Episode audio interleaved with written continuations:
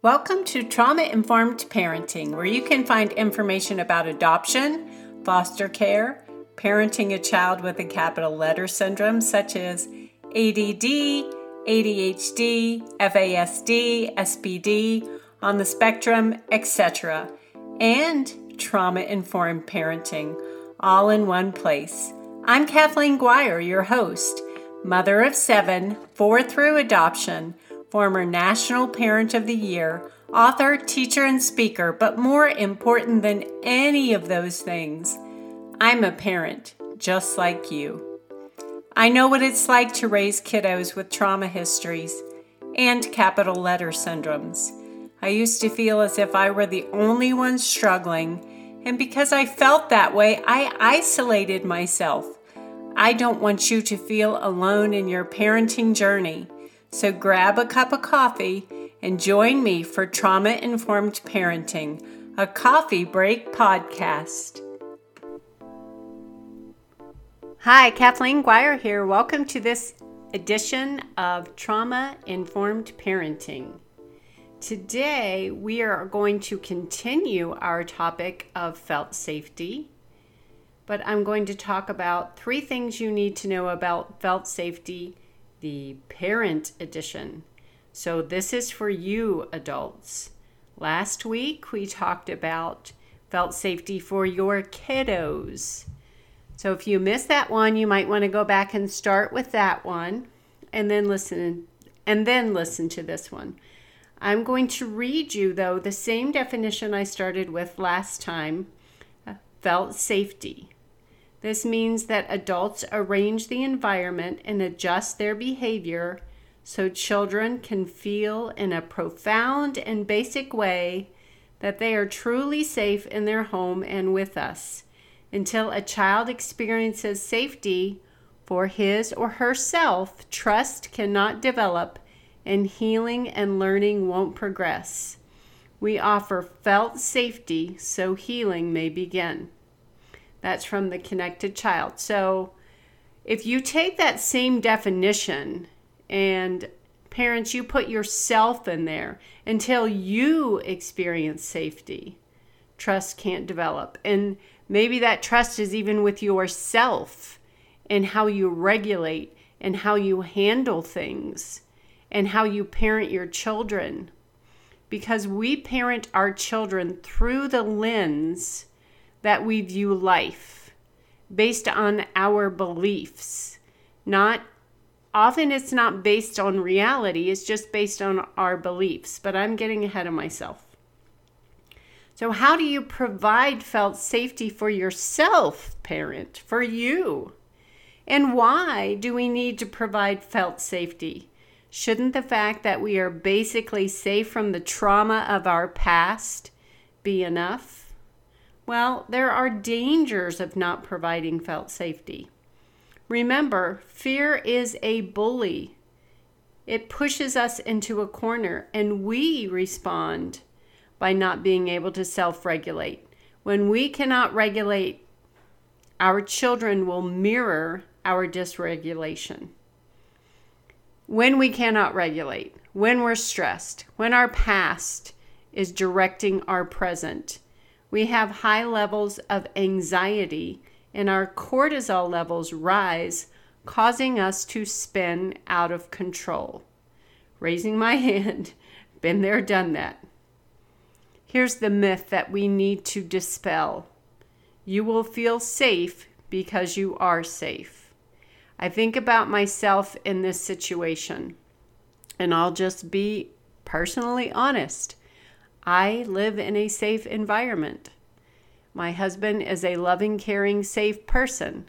But when I get under stress, my brain and my body will tell me that I need to be anxious and I need to be afraid because of the trauma of my past is then ruling my present. And I've learned coping mechanisms. So I'm just being honest. You know, if that's you, if anxiety is ruling your day and you are living in the past and you don't even realize it, it's time to step back and think about that.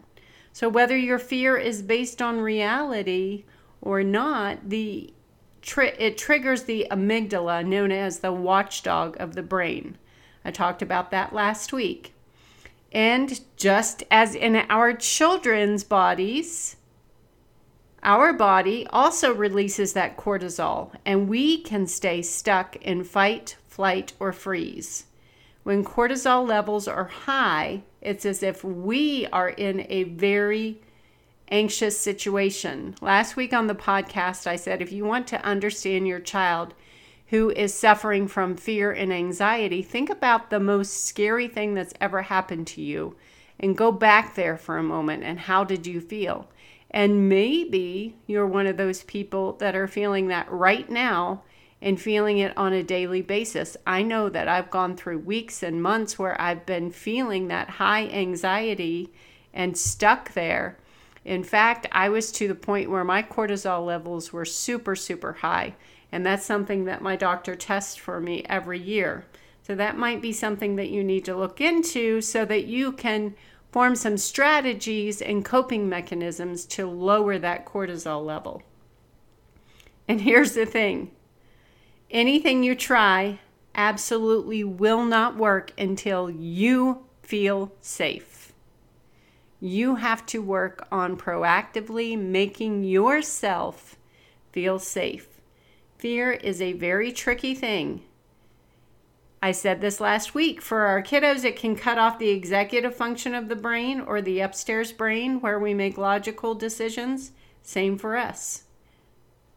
It will cut that off. And when the executive function of the brain is not working properly, we will stay camped out downstairs and everything will be reactionary. That's what our downstairs brain is it's reactionary. And if we stay stuck there, you know, a lot of parents reach out to me and say, Oh my gosh, what about this behavior? How can I get my child to listen? And, you know, I put a survey out on my private Facebook support group and ask parents, you know, what do you need help with? What are you looking for? And that was commonly the thing is like, how can I get my child to regulate? How can I get them to behave? How can I get them to do this? And often it begins with us. Maybe we're not regulating. Ouch, right? Ouch. Maybe we are stuck in fight, flight, or freeze. And then we're wondering how do we end the chaos in our home? How do we get to peace? And I want to read you this little quote from the Screwtape Letters. If you're not familiar with it, the Screwtape Letters is written from a demon, Screwtape, to his understudy, Wormwood, who has a patient who is a human being that they're trying to make sure that he's not going to heaven, that he's not serving God. So, this is one of the things that he says in one of his letters. There is nothing like suspense and anxiety for barricading a human's mind against the enemy. So, the enemy would be God. Okay? He wants men to be concerned with what they do our business is to keep them thinking about what will happen to them. I'm going to read that section again. Our business is to keep them thinking about what will happen to them. That's C.S. Lewis, the screw, Tape Letters.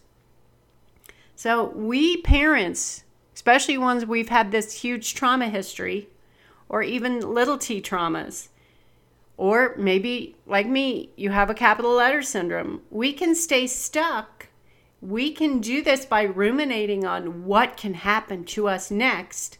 And it's always based on our fears about the past. Like, this thing happened to me in the past. What if it happens worse tomorrow? Or what if it happens again?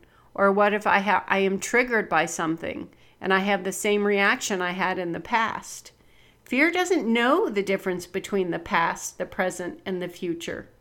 Instead, all three of them just kind of run together. That's why it's so important for us to work on this, providing felt safety for ourselves. Here's something that you can do right now ask yourself what you need to feel safe.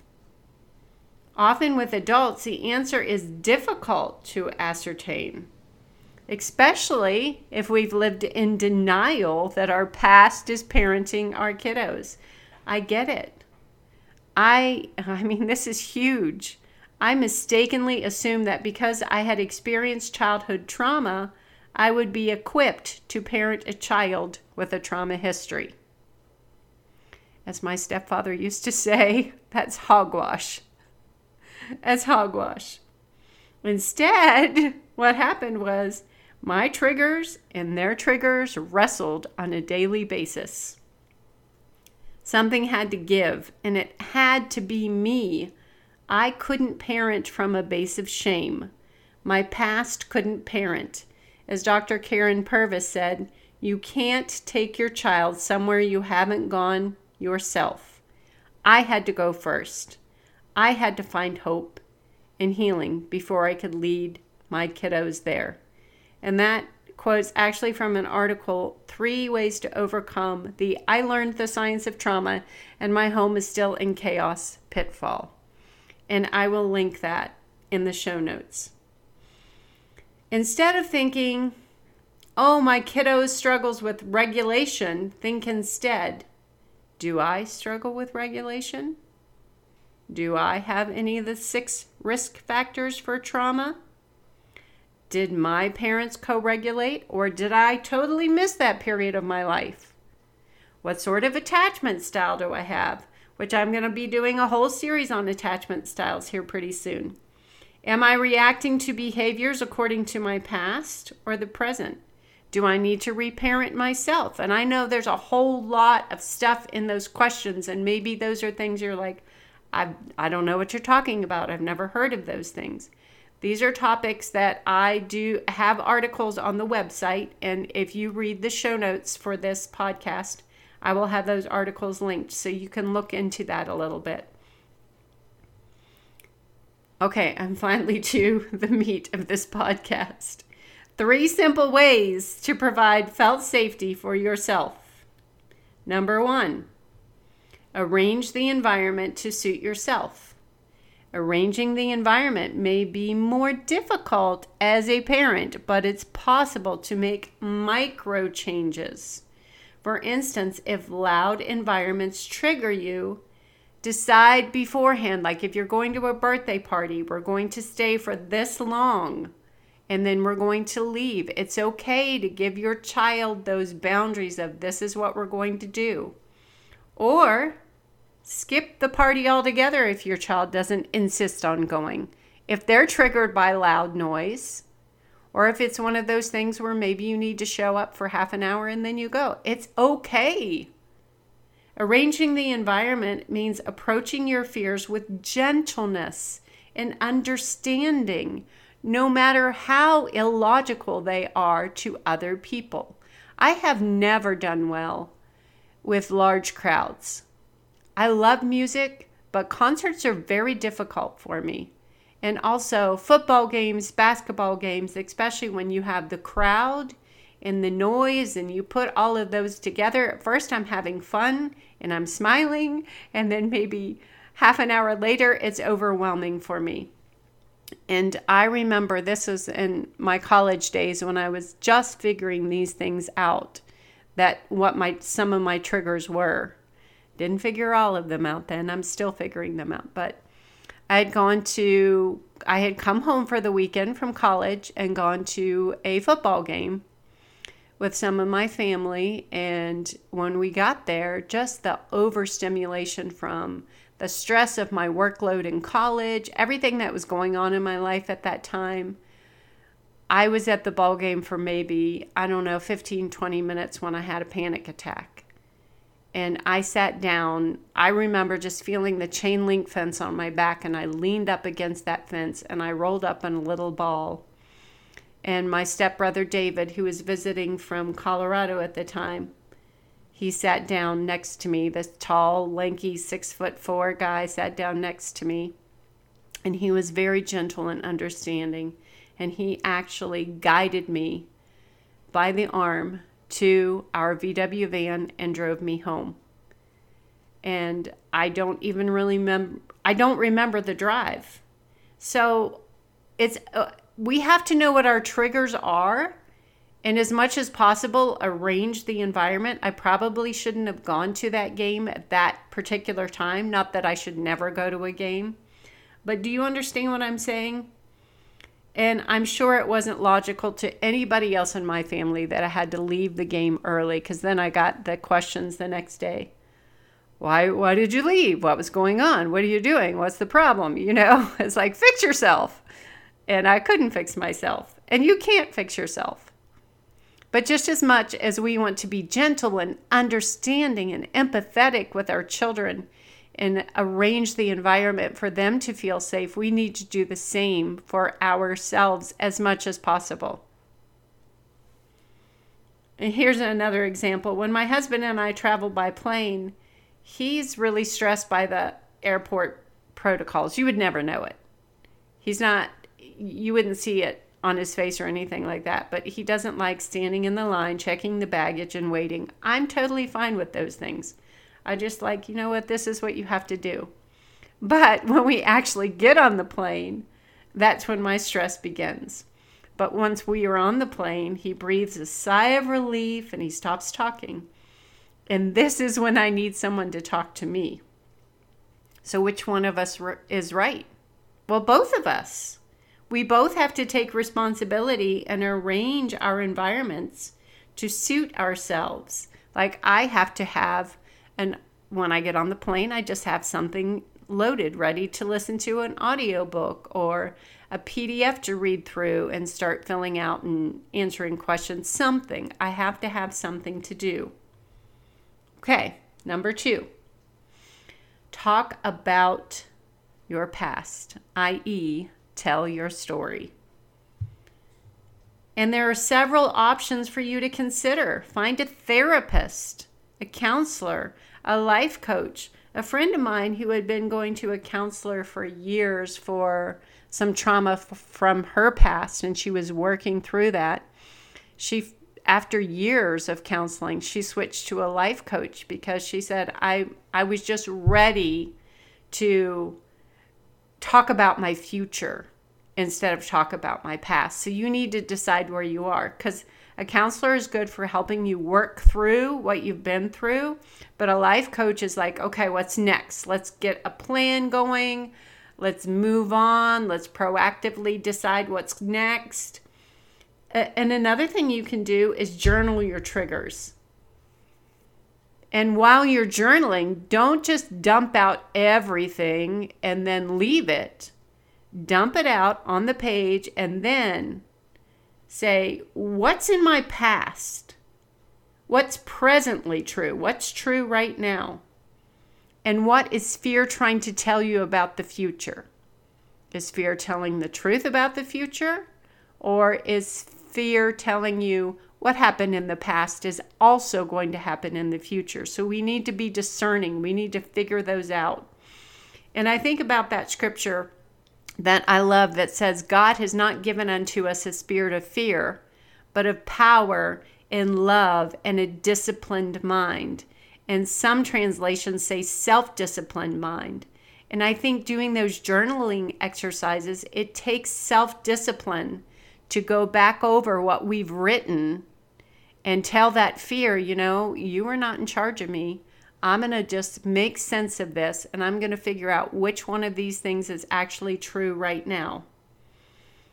And also, just telling our story to an empathetic listener helps us make sense of it.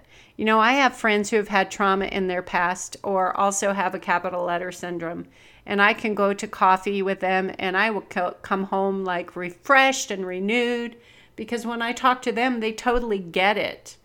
It's not telling someone something and they're like, I don't understand you at all. Or, you know, especially when you're talking to someone who had no big trauma in their past and you're you're trying to share your story with them and they just don't understand. So, tell your story to an empathetic listener. And empathy is different than sympathy.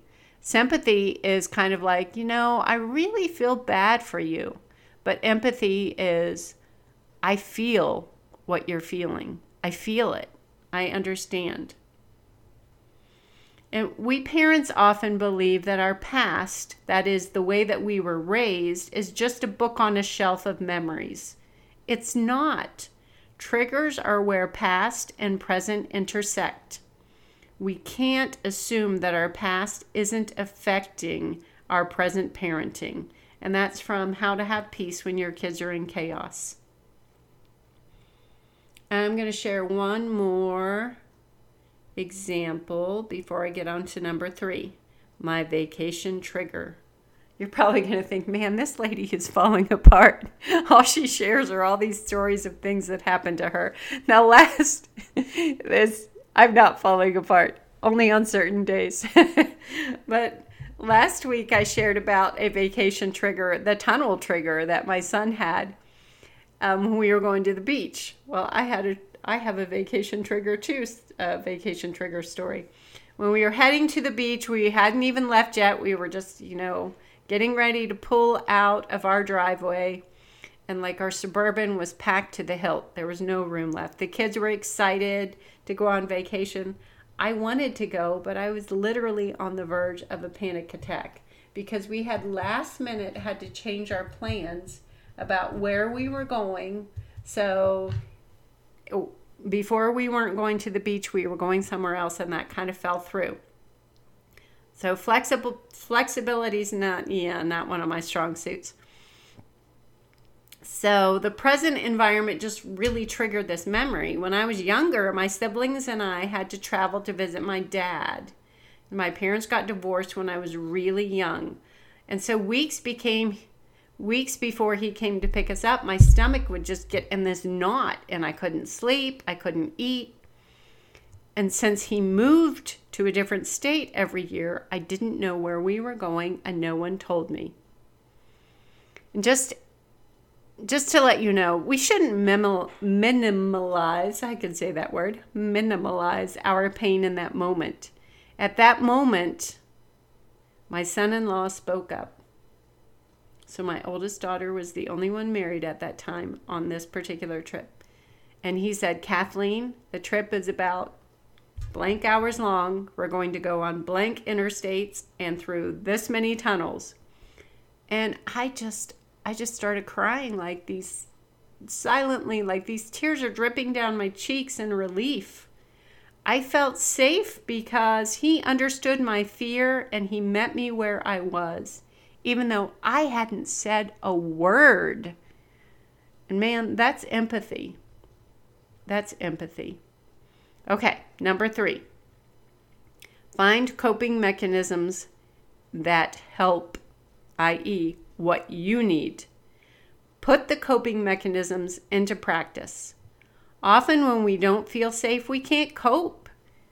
And it's really difficult to parent when we can't cope. Helping ourselves find coping mechanisms will help us be more present and mindful and connecting parents. Mindfulness. So, finding out what coping mechanisms you need requires mindfulness in the moment. What's going on? Even if you know what triggers you, knowing what will help you cope and recover to a place of feeling safe is a whole new ballgame. It may mean some trial and error. Some of us need deep breathing exercises, some of us need a snack in our pocket, and others may need something more active. I'm just going to share with you some of my coping mechanisms. And here's my list hiking, kayaking, swimming, walking. And when my kids were little and I was pushing them on the swings in our yard, I would just walk laps around the yard and give them another push, walk another lap, give them another push. Rollerblading with my kiddos, swinging and singing. You might feel a little bit odd to do that, but you know what? Kids love it. And plus, if you sing, geography songs, they will remember them forever. My kids still say, We remember all those songs we sing dancing, biking, journaling, writing. And so, you know, when I walk, row, or swim, my mind processes things and it sorts things out. For example, one afternoon I received several pieces of news about a future event that I wasn't prepared for. Plus, I needed to make a quick decision about this event. I walked to the lake and dragged my kayak off the rack and paddled around the lake for an hour and a half. I told my daughter, Audrey, later how I'd processed and made a decision to which she replied, Mom, you're stimming. It's okay. It was all right. I figured it out. And stimming is okay. It should be okay.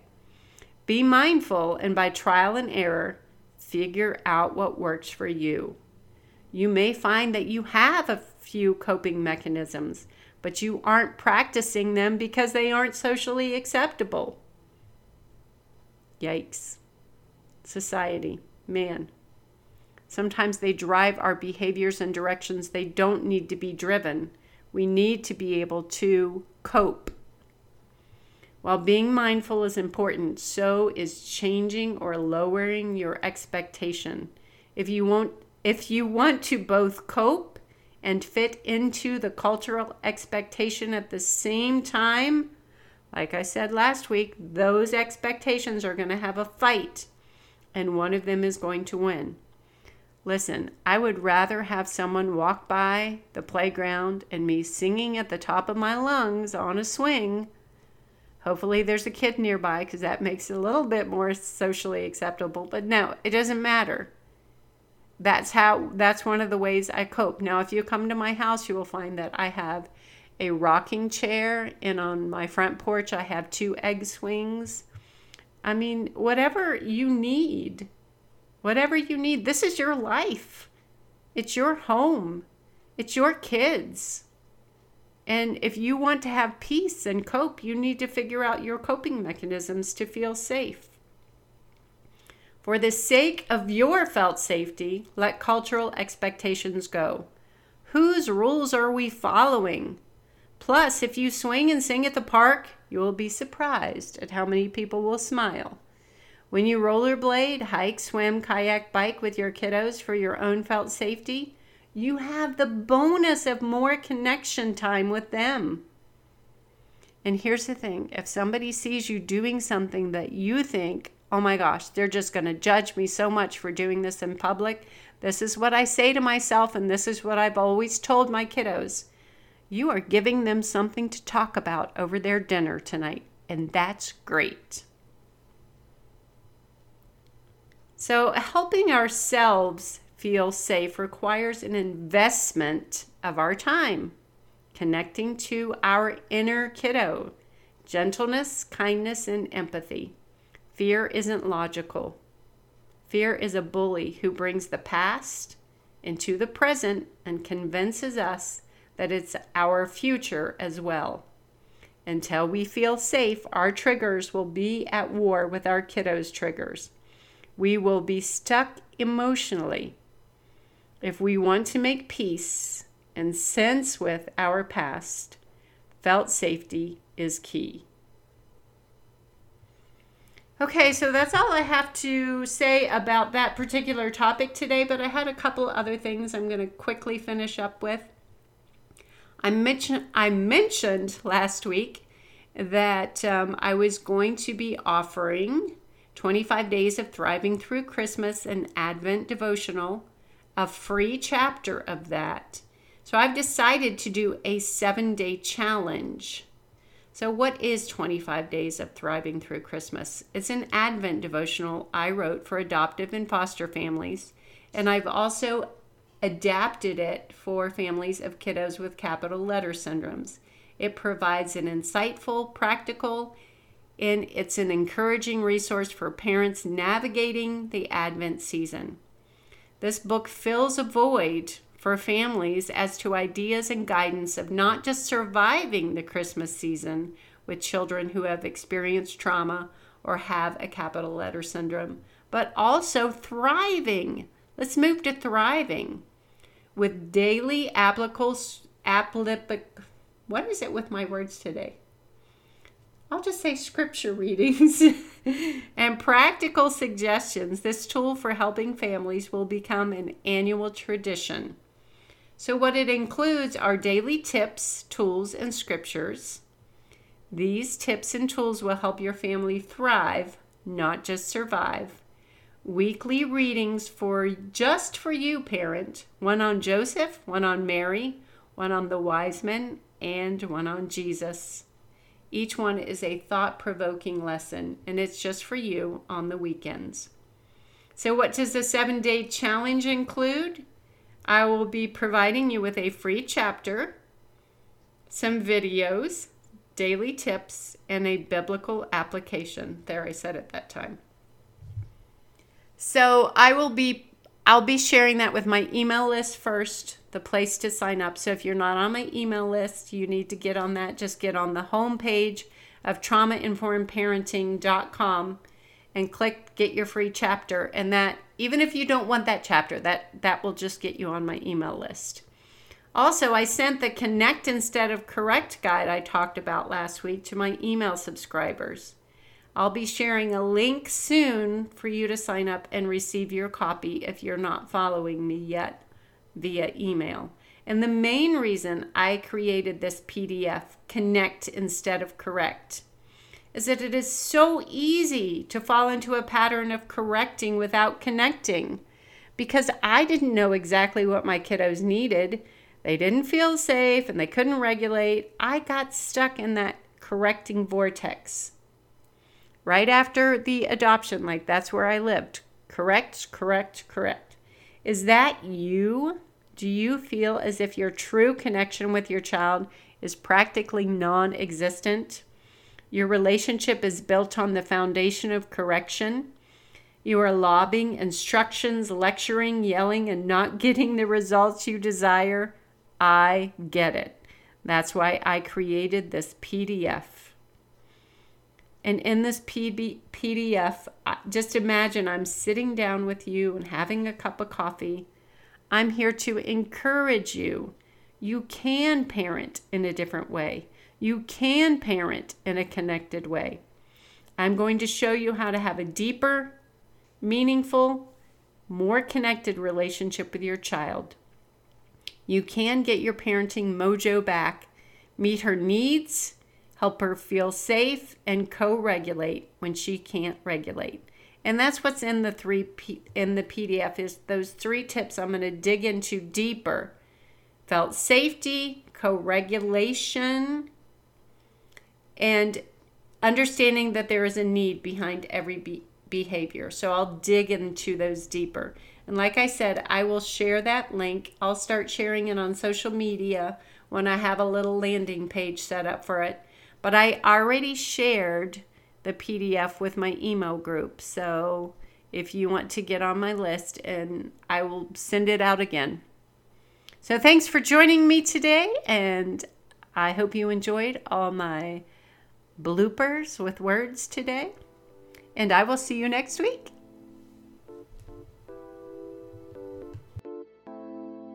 Thanks for listening to Trauma Informed Parenting. Make sure you subscribe on traumainformedparenting.com to receive a free resource and receive a newsletter plus updates when books or new courses are released. Also, please subscribe to the podcast on iTunes, Podomatic, or Spotify and leave a review so other listeners can find trauma informed parenting and know the value of the show. You're welcome to send me an email to contact at traumainformedparenting.com.